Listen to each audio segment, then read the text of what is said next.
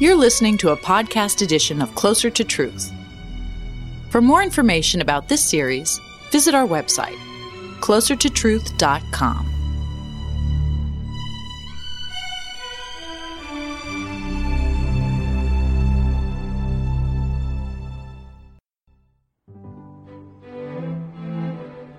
Sometimes sleep scares me. To go unconscious, to pass from being to non being, seems astonishing. It's not that I fret waking up, it's that I'm awestruck by blankness, sheer nothingness. That's why I'm obsessed by consciousness. The mystery of consciousness. How does this subjective inner awareness come about? One way to explore consciousness is to investigate its absence. It's called sleep. Why do we spend a quarter to a third of our lives asleep, unconscious? Another way is to examine altered states of consciousness, dreams.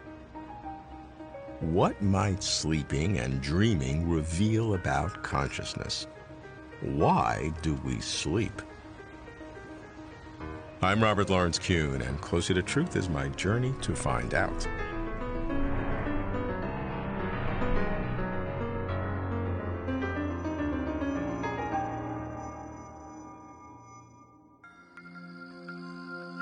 Sleep is so common, yet so enigmatic.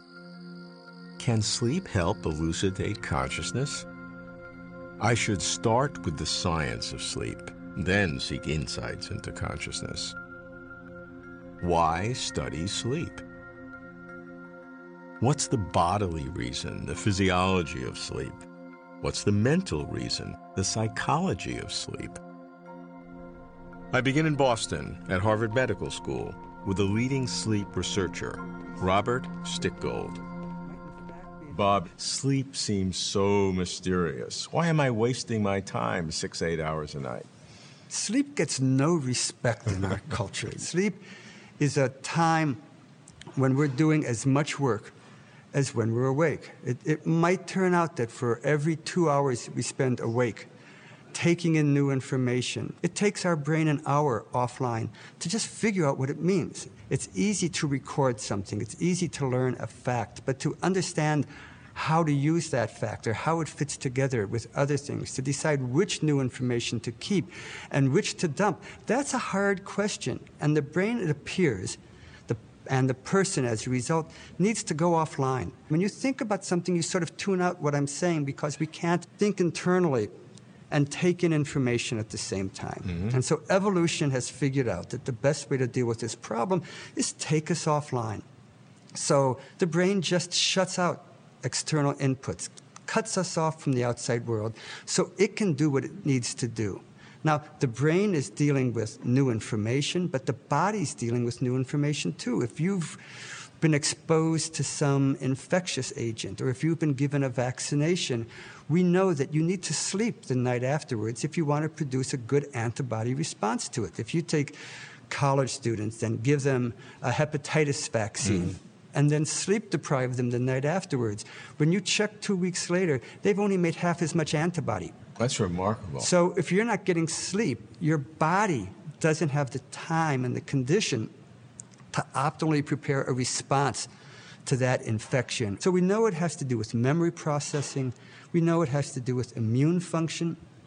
It also has to do with endocrine function. It's now looking like a lot of this epidemic of obesity we're mm. dealing with mm. might in fact be an epidemic of restricted sleep. And that alters our insulin production and our insulin regulation and might be part of the reason that people now are putting on more weight than they used to. Sleep seems to have an important role in emotional regulation too. There's nothing more scary than going to bed at night angry at someone right. and waking up in the morning and discovering that you're still angry.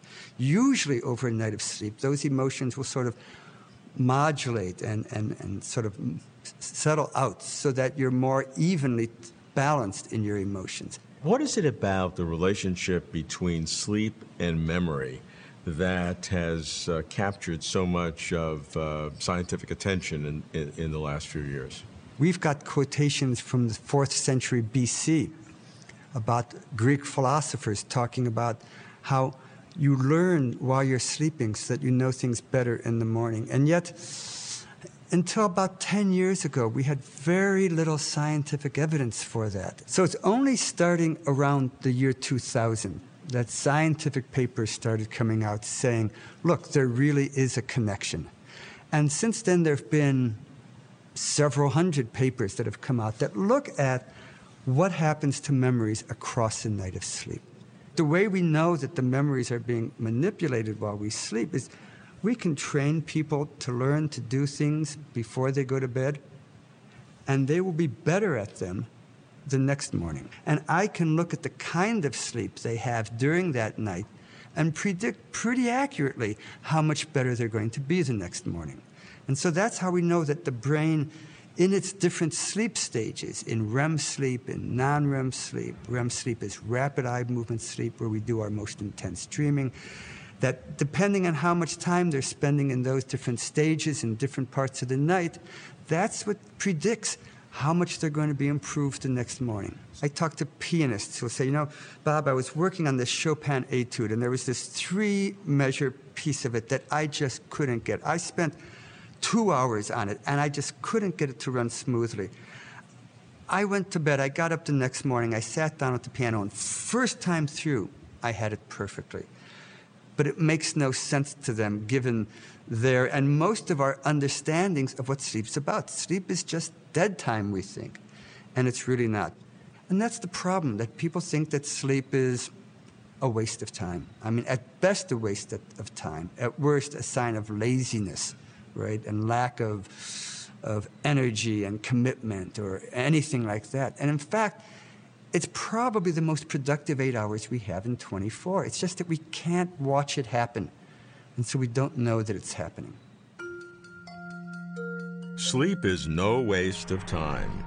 Sleep enables memory consolidation and thus learning, stimulates the immune system and thus fights disease regulates emotion, and perhaps controls obesity. Are there deeper veins to mine? What actually happens during sleep?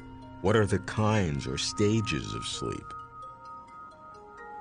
I head across town to Boston University to meet an expert on the evolution of sleep, Patrick McNamara. The first fact I think anyone has to take account of is that there are two major forms of sleep REM and non REM, so rapid eye movement sleep and non rapid eye movement sleep. Now, non rapid eye movement sleep is what most people think of when they think of sleep. You're recumbent, you're, most animals lie down, there's very little brain activity. Brain activity is synchronized, so there's probably not a lot of cognitive processing going on. There's not a lot of communication between centers.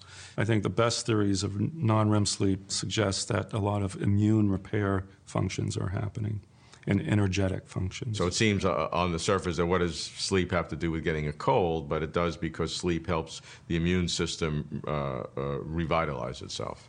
Right, and, and the brain system to revitalize itself as well. Glucose energy stores are being replenished, all kinds of housekeeping functions are taken care of during uh, slow wave sleep, especially. REM sleep is a totally different uh, ball of wax. REM sleep seems to dissipate energy. It's, there's no energy being replenished.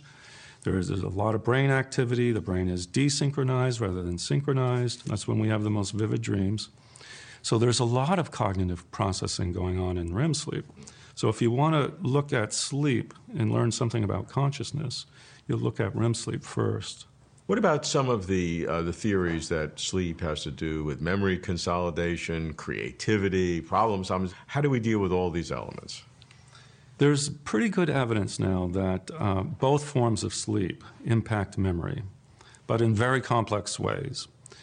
And uh, you can't say that the function of either REM or non REM sleep is memory processing because a hell of a lot of memory processing goes on during the day when you're awake. Sure. So you don't need sleep for, for memory consolidation. We don't think, but it is implicated. You get better memory consolidation more. Sophisticated memory consolidation during both forms of sleep. But there are people who have been on drugs that suppress one or other forms of sleep, like particularly REM sleep, like many of the antidepressant drugs suppress various components of REM sleep.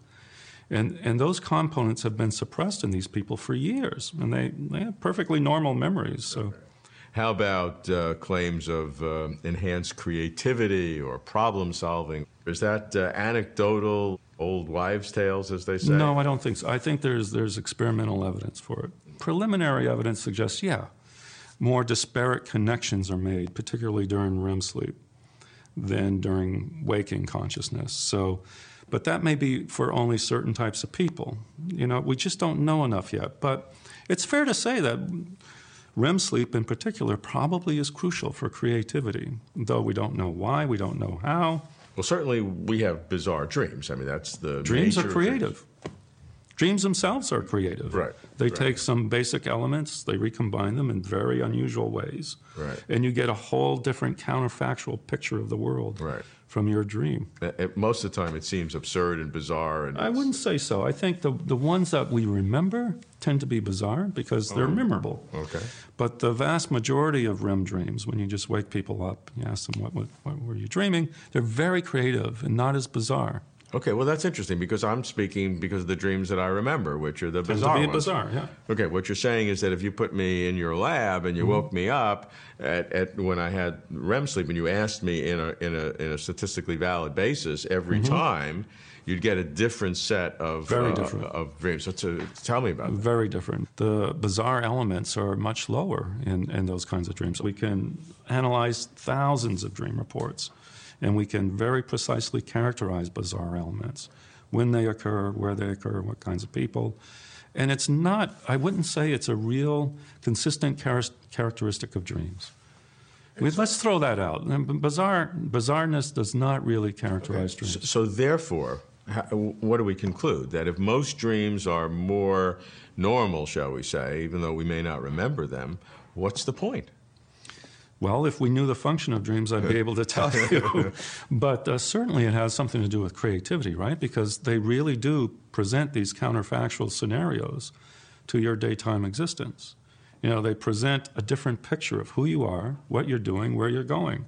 And to that extent, they have to impact consciousness.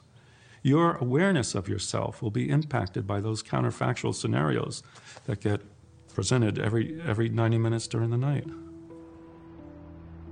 To define sleep in the negative as not being awake is like describing symphonic music as not being silent.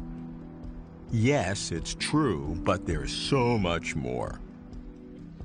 In non rapid eye movement sleep, dreams are rare and we are generally not conscious. It's time for bodily housekeeping, restoring energy, strengthening the immune system, and the like. In REM sleep, dreaming is an altered state of consciousness, making strange connections, conjuring up bizarre ideas, exploring possibilities that did not or could not happen. Can dreams engender creativity? I go back to Harvard Medical School to meet a leading dream researcher, psychologist Deirdre Barrett. Deirdre, you've done pioneering work in showing how dreaming relates to creativity and problem solving. It seems, for one who doesn't remember many of my dreams, that seems uh, really quite incredible. Uh, is there real science to back that up? Yes. We're conscious in some sense in our dreams, even if we don't remember them. People are dreaming about five times a night. On average, we go into rapid eye movement or REM sleep. And there's usually dream content accompanying that, but the process where we transfer short term into long term memory is not happening in our brains. So, unless you wake up from mm-hmm. a dream, but everyone's dreaming a lot, and we may not need to remember them for them to accomplish various purposes. So, how does that work? dreams are probably partially determined by why we need REM sleep. And that looks like it may well be for some physiologic reasons. REM sleep came on developmentally about at the start of mammals. There, there, there are some precursors in mm-hmm. some other species, but basically, most mammals dream, most non mammals don't. That's also when elaborate thermoregulation came along, and REM sleep seems to be about fine tuning that. The system mm-hmm. shut off during REM sleep. Uh, we're replenishing certain biochemicals. So I think that why we are in this state of very dramatic visual imagery, less verbal thinking, may be determined by something about what neurotransmitters need to be doing. And then just the fact that we're paralyzed and keep our eyes shut is probably mm-hmm. just determined by don't die mm-hmm. during this, you know, mm-hmm. somewhat out of touch with sensation sleep stage. Beyond so, that, I think dreams have other meanings layered layered on top of what may be the needs for REM sleep. And then how do we get to the creativity and the problem solving part? Well, dreams involve a stage where our, our prefrontal areas are much less active. Some of the visual imagination areas are much more active.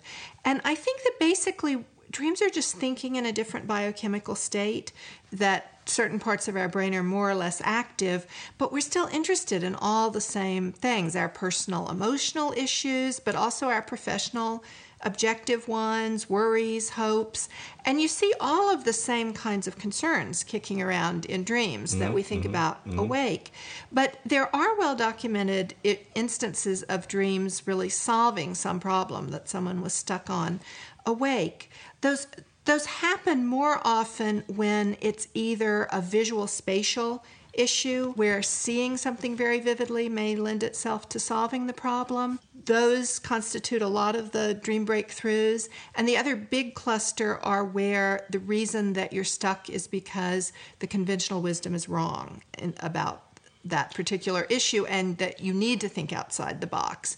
And again, dreams aren't using our prefrontal logical areas quite as much, and they they think more more widely and less. So you're more easily able to think outside the box because there's nothing controlling the. Uh, Uh, the rigidity of the box, the frontal lobes, which gives us this executive function, is is not functioning. Yes, and then you're more able to visualize things very vividly because the sensory input from the real world is shut down, and yet the right. part of the brain that processes that into images is is slightly more. Now, if I want to be a skeptic, I would say something to the effect that you can bring up a lot of anecdotal evidence this scientist or that mathematician or that artist had this feeling, but they might have had that anyway. And, and we don't talk about the billions of things that didn't occur. So, how do you deal with that type of argument? If someone working on a particular scientific problem dreams the answer in the dream, saying,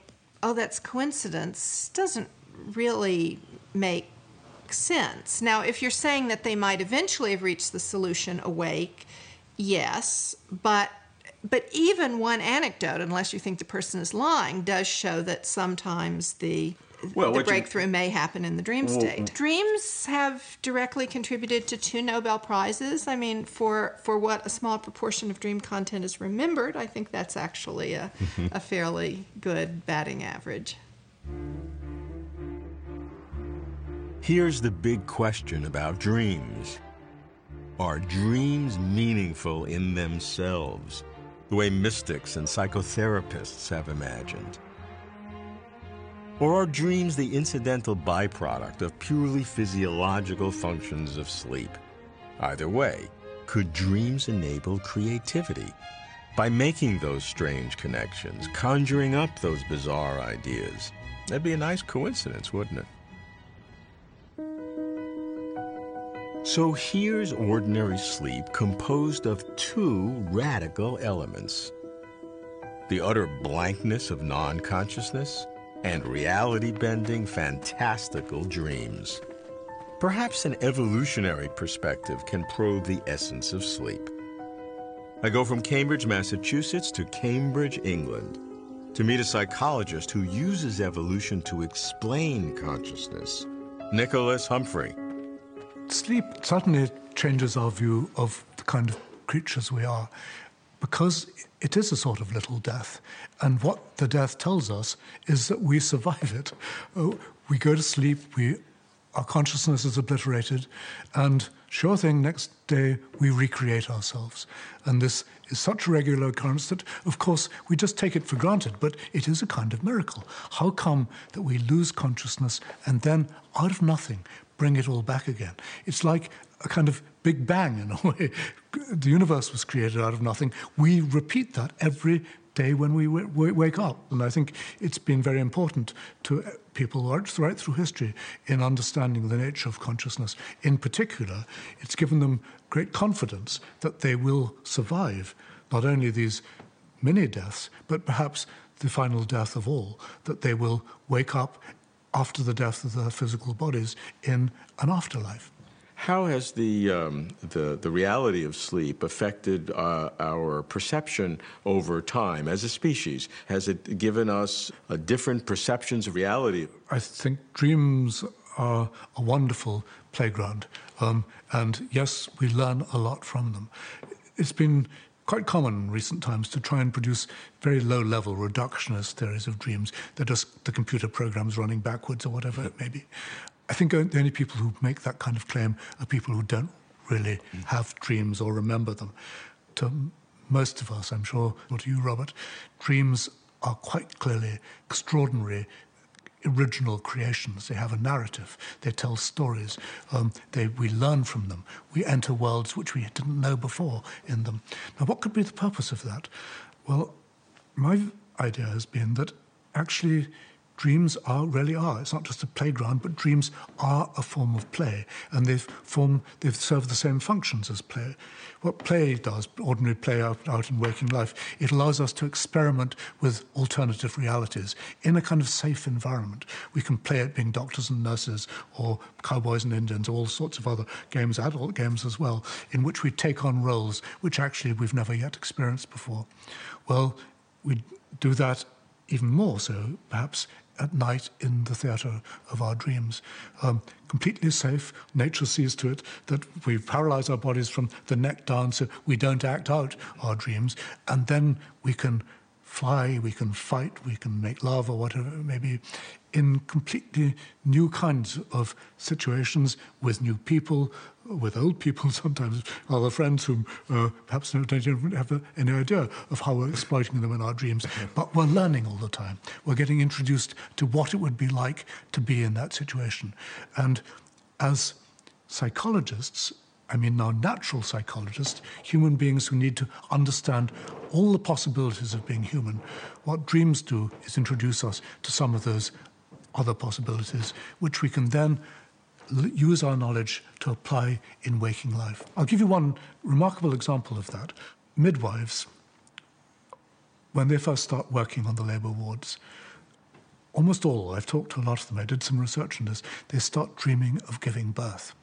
Now, most of these women, young women, have not actually had babies themselves, and yet they're in a position, it's their job to care for and to minister to and, and interpret the anxieties of mothers in that real situation of real childbirth.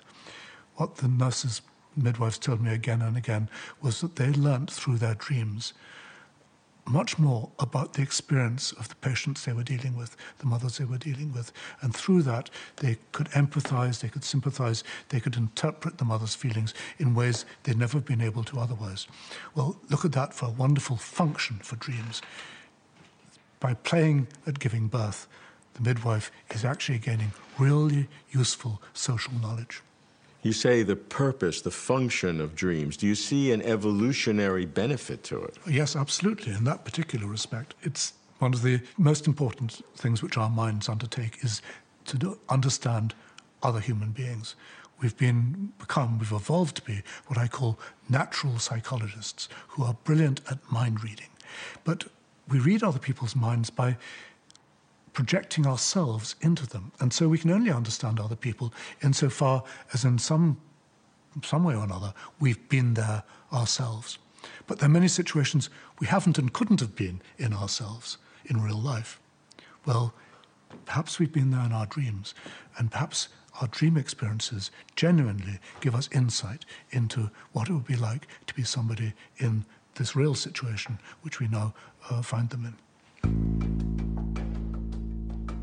Why sleep? Good health and good thinking. Why dream? Creativity and adaptability.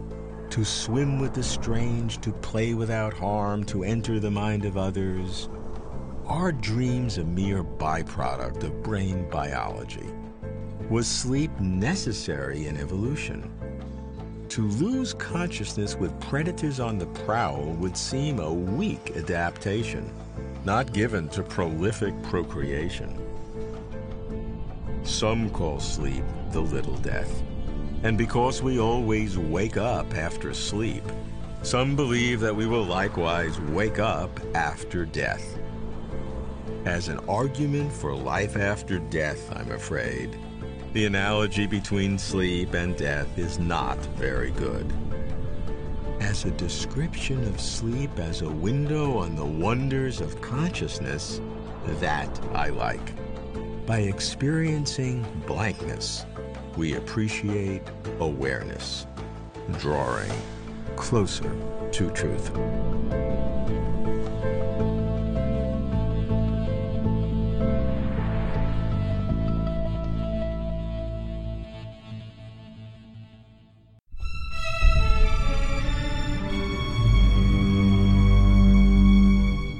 To watch complete conversations with over 100 of the world's leading thinkers on cosmos, consciousness, and meaning, visit our website, closertotruth.com.